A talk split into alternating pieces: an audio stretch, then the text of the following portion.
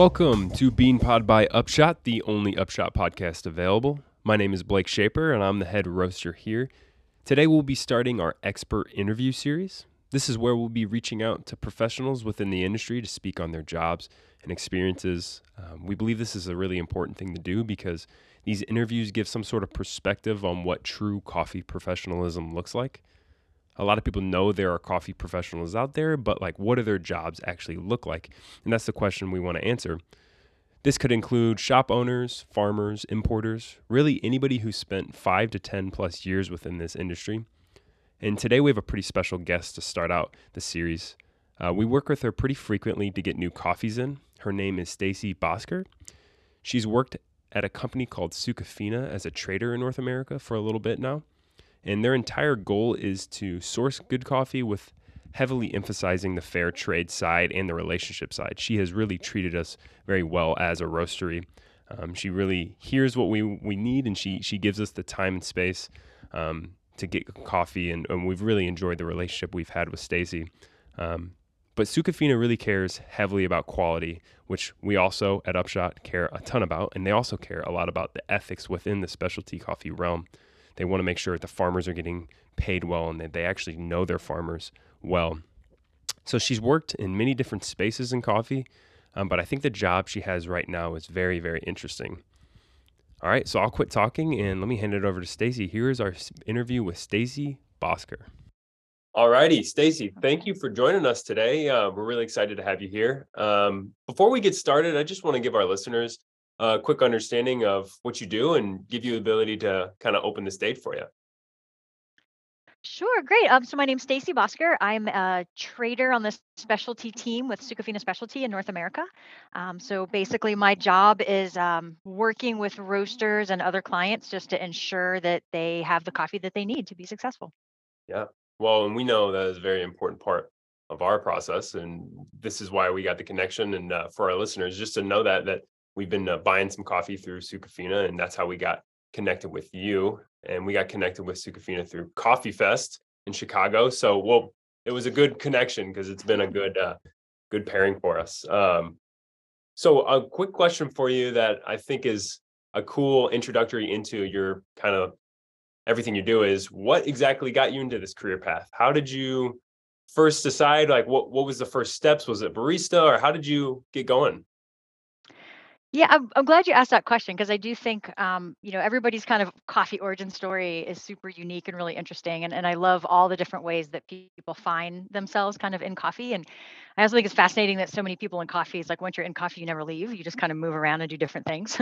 um, so I, you know, it, it's kind of hard to really go back. Um, you know, I did work in coffee shops. Um, if you kind of the first time I worked as a barista, I kind of consider myself more of a bartender at the time than a barista.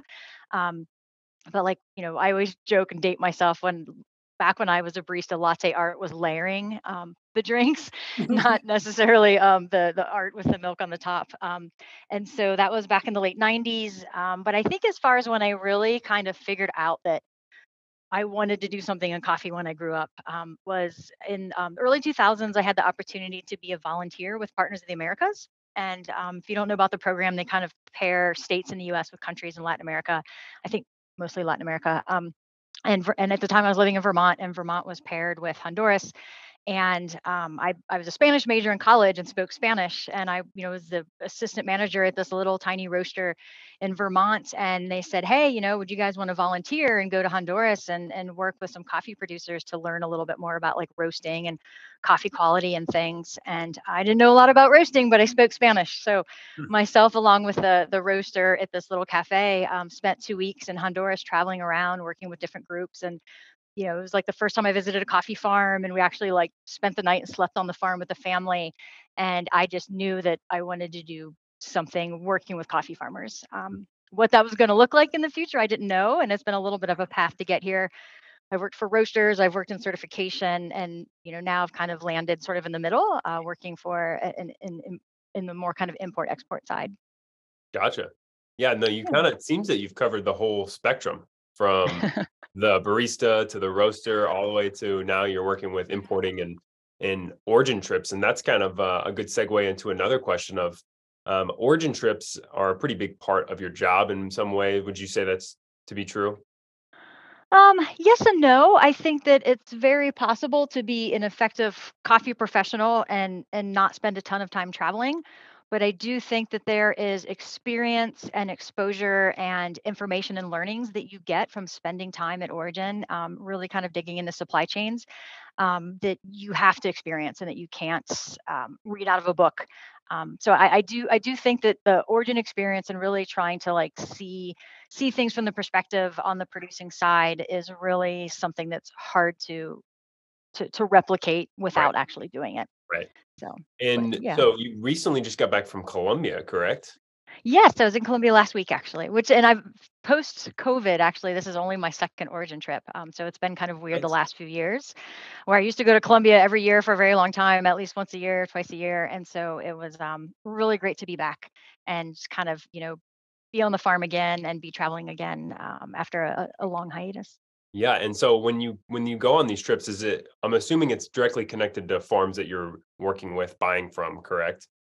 Correct. Yeah, so you go and just get a good feel for their process, their farmers, um, because a lot of our customers probably don't our our listeners don't know too much about the farm side, and that's kind of a big part of why we even get you on, just because seems like that is a big part of your job. Um, so in short, you got a little clip of why you think it's so important to visit these farms. Yeah, I think, you know, really, um, everything in coffee, as you guys probably know, you know, it's it's it is it's a community. Um, Yeah, and and I think that really the it's it's about building trust and about building relationships all along the supply chain. Um, like you know, similar with you know producers and the the folks that they're selling their coffee to, and roasters and consumers where they're buying their coffee from. I think just really feeling um, a high level of confidence in those relationships and and that there's shared value in those supply chains is is really important. And you can have conversations you know you can be buying something for a few years um, but you know you you really are just kind of taking people at their word mhm, um, so really being able to um, go down and and i think that the value of t- you know especially for farms that are very difficult to reach as many smallholder farmers are uh, for example we were visiting with a, a fair trade organic cooperative that we've been buying from for for a number of years in in Tolima, and it's a very remote part of the country. We had to fly down to Neiva and then spend hours in trucks over dirt roads in order to just to get to the town where their office is, and then we have to drive up to the farm. So the the I think the appreciation for folks taking so much time to to make those difficult journeys um, is really valuable for the producers to to feel like they're part of something and they feel part of the supply chain. They're not just sort of anonymously dropping off their coffee. Um, and so I think to have people come and visit and ask them questions and provide them an opportunity to ask questions um, is really wonderful. We we we stopped at a so you could just kind of see in person. One of the things that struck me about this cooperative was they were we actually got to go visit sort of a before and after situation. One of the producers that they were using the fair trade premiums to both improve quality so kind of helping them build better uh, more effective like milling stations at their house but then also like literally their house having better house constructs. And we got to see a house that a woman lived in four years ago was literally kind of falling down like a corrugated metal roof and to see the very solid structure um, with the very clean like well ventilated kitchen that she lives in now that was you know kind of support you know her having that improvement was supported by the producer group she was with um, it really validates um, why we're doing what we're doing mm, and to just really be able to see it with your own eyes um, and just feel a lot of confidence when people tell you about what they're doing that they are really doing it um, and then just one other quick story um, we also stopped by um, again you know we had a group of roasters with us um, kind of sharing experience for for different members along the supply chain um, and we we stopped to visit a, a smallholder farm that's not part of a producer organization and, you know, a lot of times people get kind of shy. They don't really want to ask you questions and, you know, really trying to say, like, hey, you know, you have importers, you have exporters, you have roasters, a lot of folks here. Like, what questions do you have for us? And right before we left, he's like, I do actually have one question. I, I, I've heard that there's some roasters that actually want to buy coffee from a specific farm or know where their coffee's coming from. Is that true? Hmm, So the fact that he just he didn't even he'd heard this rumor and he didn't know if it was true that there was kind of relationships along the supply chain, um, and he you know they had never had somebody come and visit them before. So for them, he was just sort of like, "Are you guys pulling my leg?"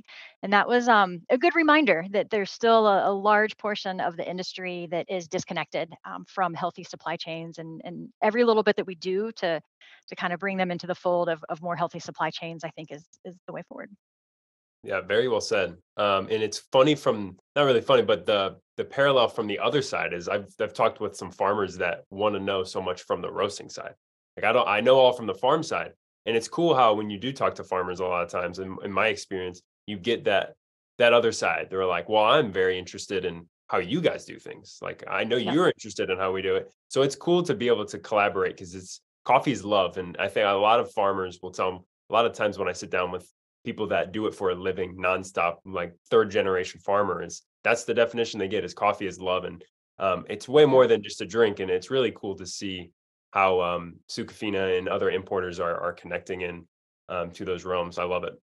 Um, and in this in the same realm, you have one story in particular that sticks out as one of the coolest, craziest stories you've ever had on an origin trip? I feel like that's a a good question to ask, and if not, we can uh, we can move on to another question. No, it you know, that was that was one that I did actually think about because um yeah, I, am I'm very fortunate to have had a lot of origin experience over the year and people years and, and people often ask me like, "Oh, what's the coolest origin you've ever Right. been to?" And you know, and and and it's hard. It's it's almost like somebody asking like, "What's your favorite coffee?" Well, th- there's so many Yeah. different factors. Depends what you're in the mood for. It music? depends. Right. Yeah. Yeah, exactly. What's your favorite music? Yeah, exactly. Um and so I um I thought about that and and I think um for me, it was a. I don't know if you count it as much of like an origin experience, but again, a little bit of that. For me, it kind of was evidence of that that impact of of really connecting with people at origin, what it has on people. Gonna try to tell a story without crying, because I always cry. Um, so I was a, a part of a this program is called the Borderlands Project with um, CRS, and it was in um, Colombia and Hon- Colombia and Ecuador. I was on the kind of Colombia side of the project, and was working with smallholders in Nariño and it was a five year program. It was funded by, I think, the Buffett Foundation or somebody. I don't even remember at the time.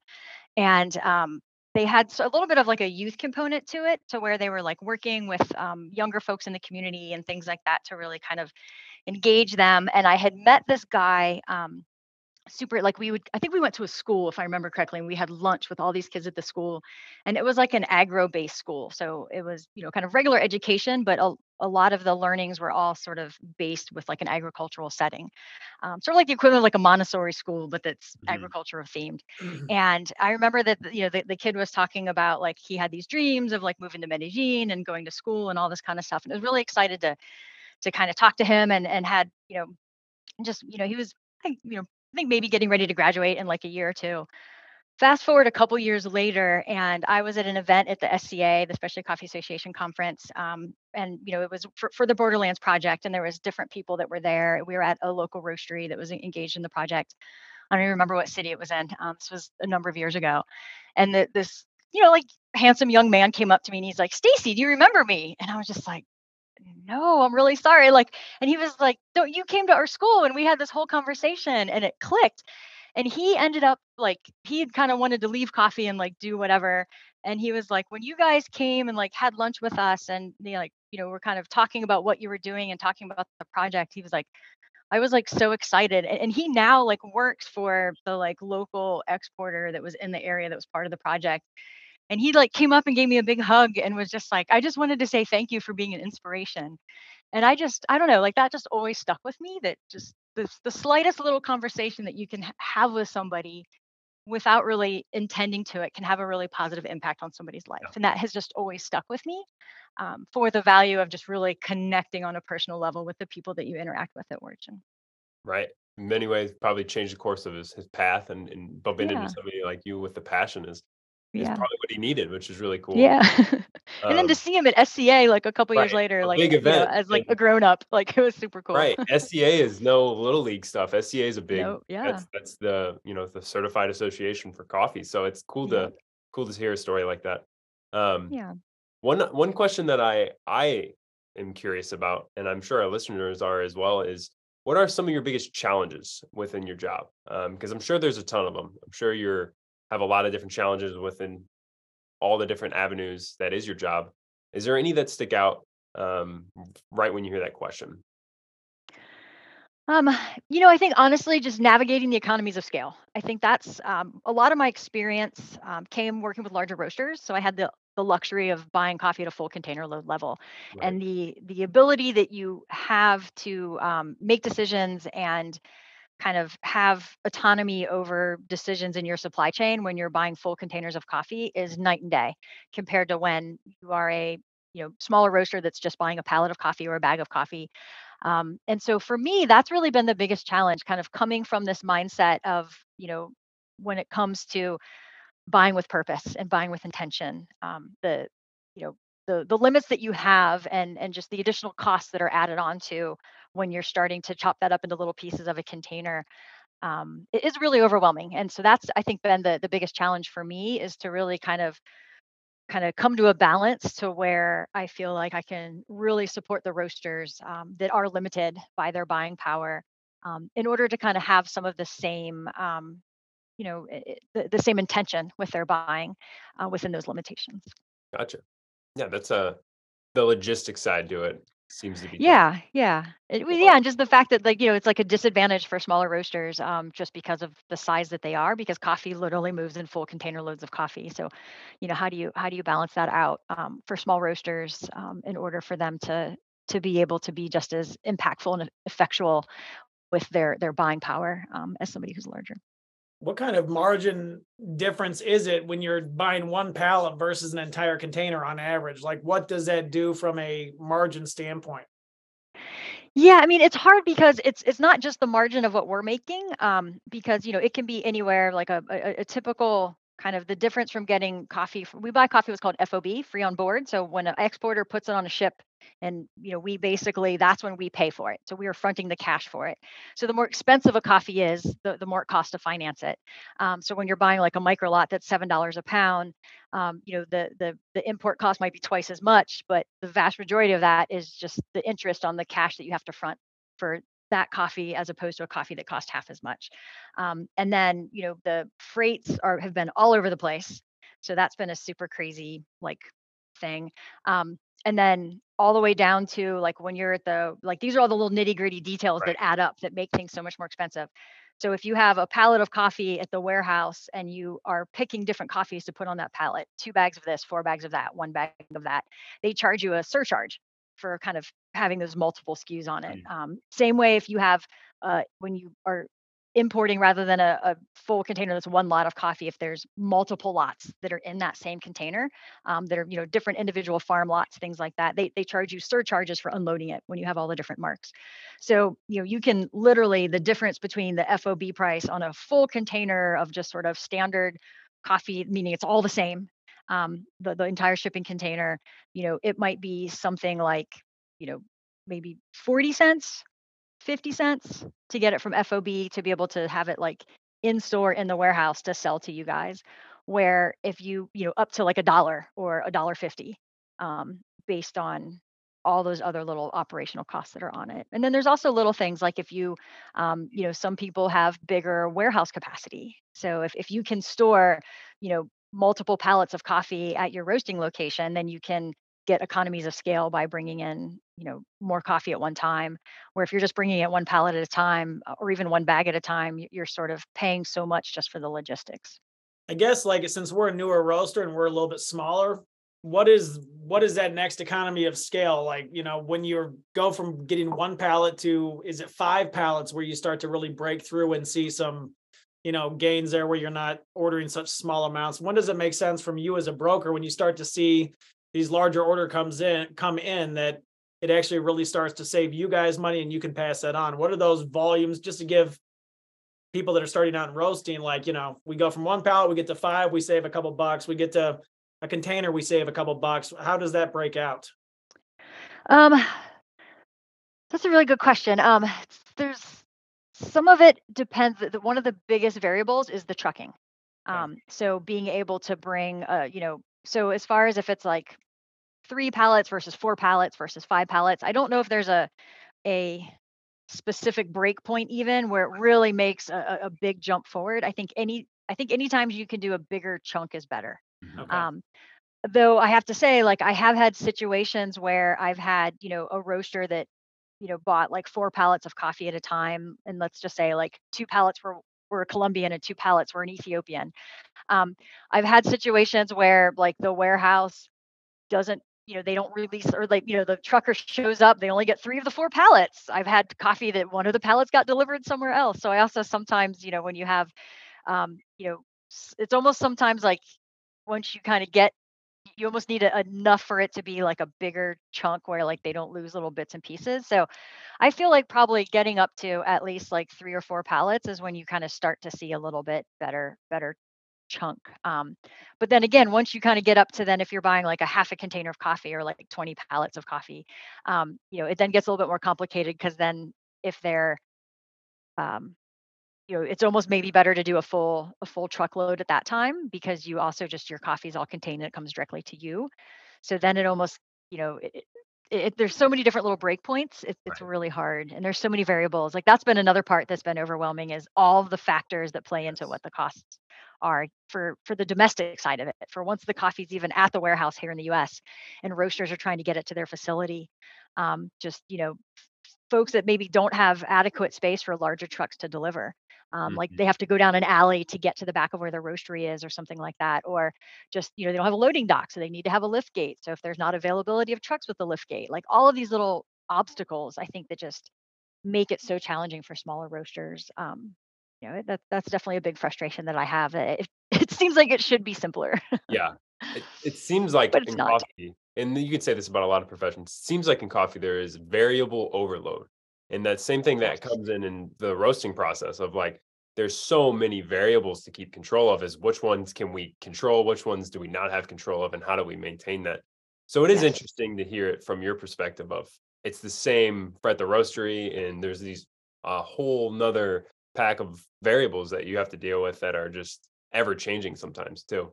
Yes. And that um none of us really have any control over. We're just right. kind of at the mercy of the trucking companies. Right. Right.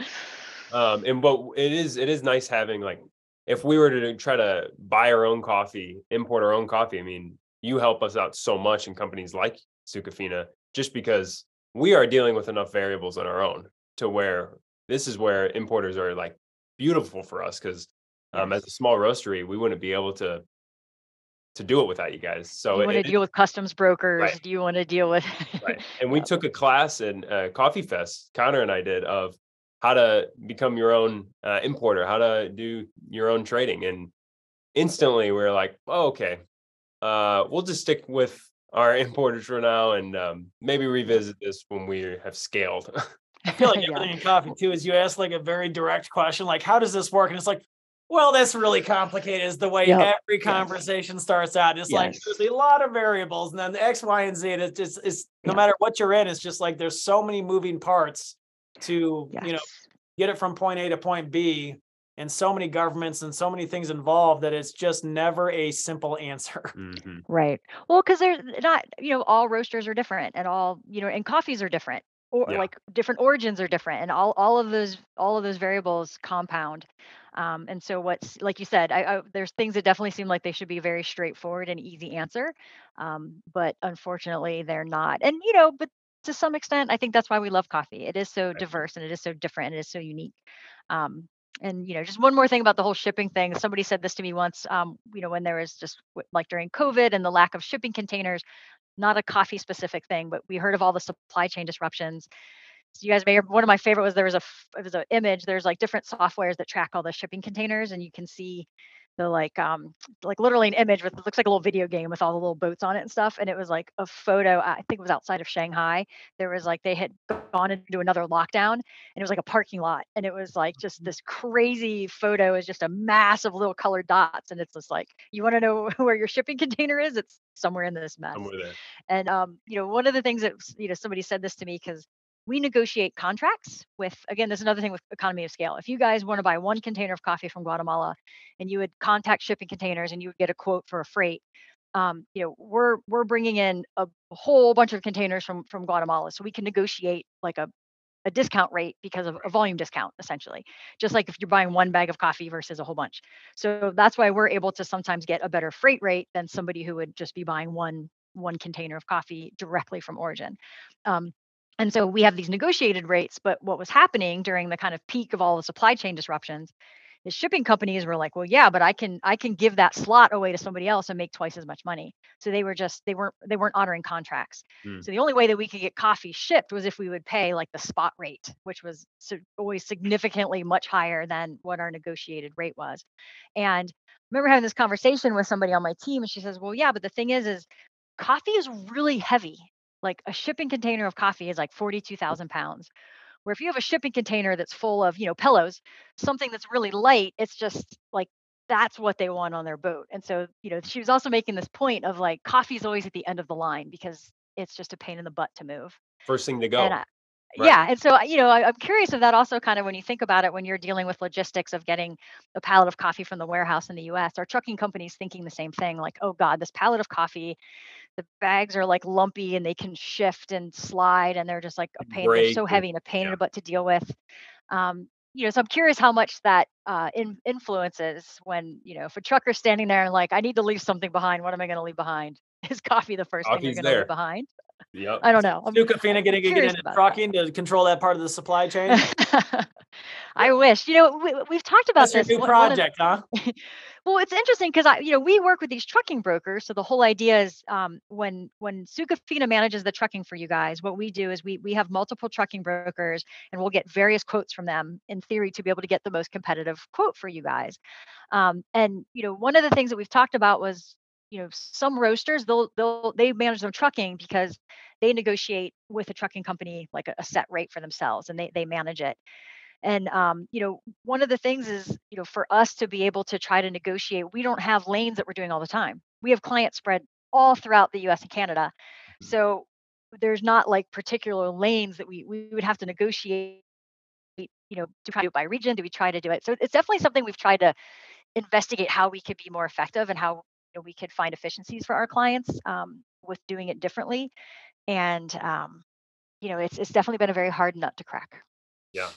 Well, you've given us a good perspective. I'll say that, and because um, I know a lot of people ask me all the time, is like, how does this even work?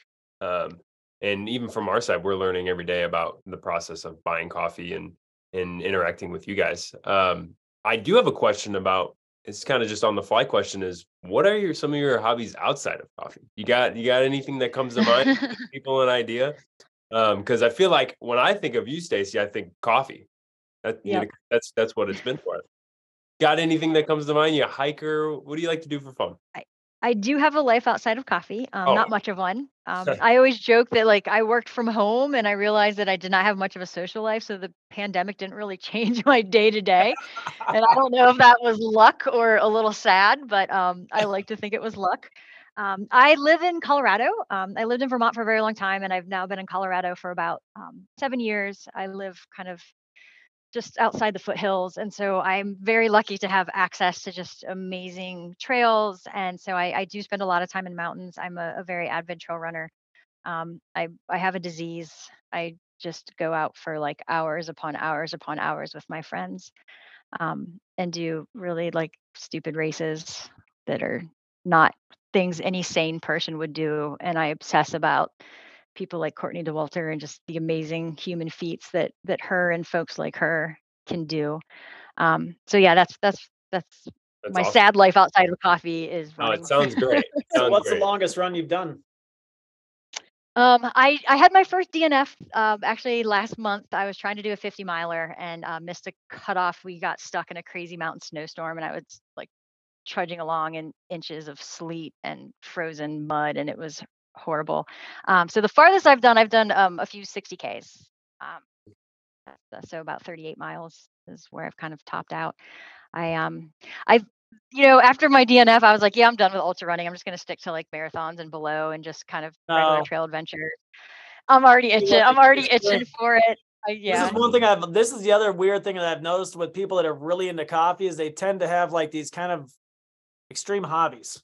Is that something you've noticed? I'm a try like I do. I like triathlons. Blake likes rock climbing. Like we've just noticed that people that are in coffee roasting tend to have these unique, um, maybe more intense hobbies to maybe balance out the intenseness of what this is. I don't know. Um, maybe um, I never like thought about that before. Easier hobbies because this yeah. is kind of like you know a lot when you're at work working all these variables and all these things that we deal with all day long, and then we go and we torture ourselves for another two hours with our, you know, our fun stuff. I think we just need to burn off the uh the excess caffeine that we all consume. Think, there you go. There's that. I think you're onto something there. Absolutely. Well, yeah, this is this has been great. I really enjoy um this conversation, and thank you so much for hopping on. Kind of, you got any other final questions, or you have any questions for us, Stacy? Because um we really enjoyed this.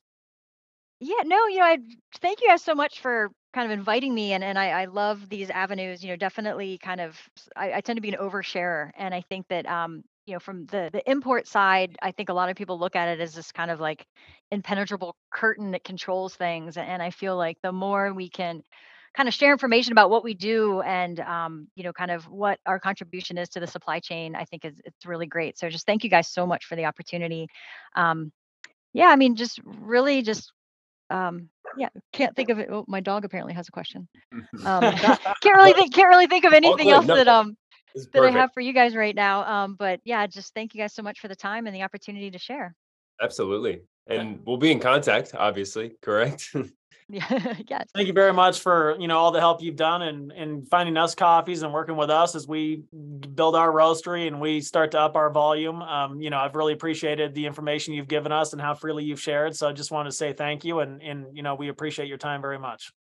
Thank you. Yeah, if you guys get any questions or any follow-up um, you know, information that people need from from after this podcast, uh, please reach out. I'm, I'm happy to delve into anything further for anything that comes out of it. And do you have a social media that you want to plug real quick? Uh, Instagram, or you post stuff on, or That looks says no. but if it's a if it's, it's a it's basically all just pictures of me running, which is kind of weird. if it's a personal, then if it's a personal, we won't plug it. But a lot of people have Yeah, like work um, Instagrams. Yeah, or- so, so Sucafina Specialty, we do have a Facebook page. We do have an Instagram account. Um, I believe it's just Sucafina Specialty. Um, you know, we do have, we're in the the US um, and kind of we have our, our European office and then our, our, our Asia Pacific office.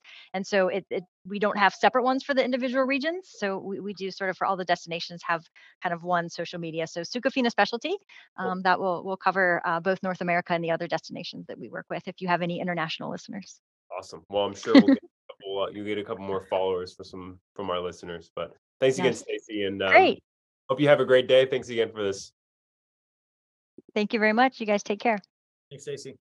I hope you guys enjoyed that interview with Stacy. Her story is very cool, and I'm sure a lot of you guys found it interesting.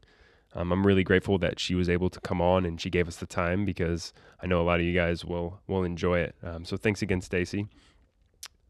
In other notes, the holiday season has kicked off, and I think it's officially hot coffee season. It is underway. Um, so we just released a holiday blend in shop that's going to try to meet that hot coffee need.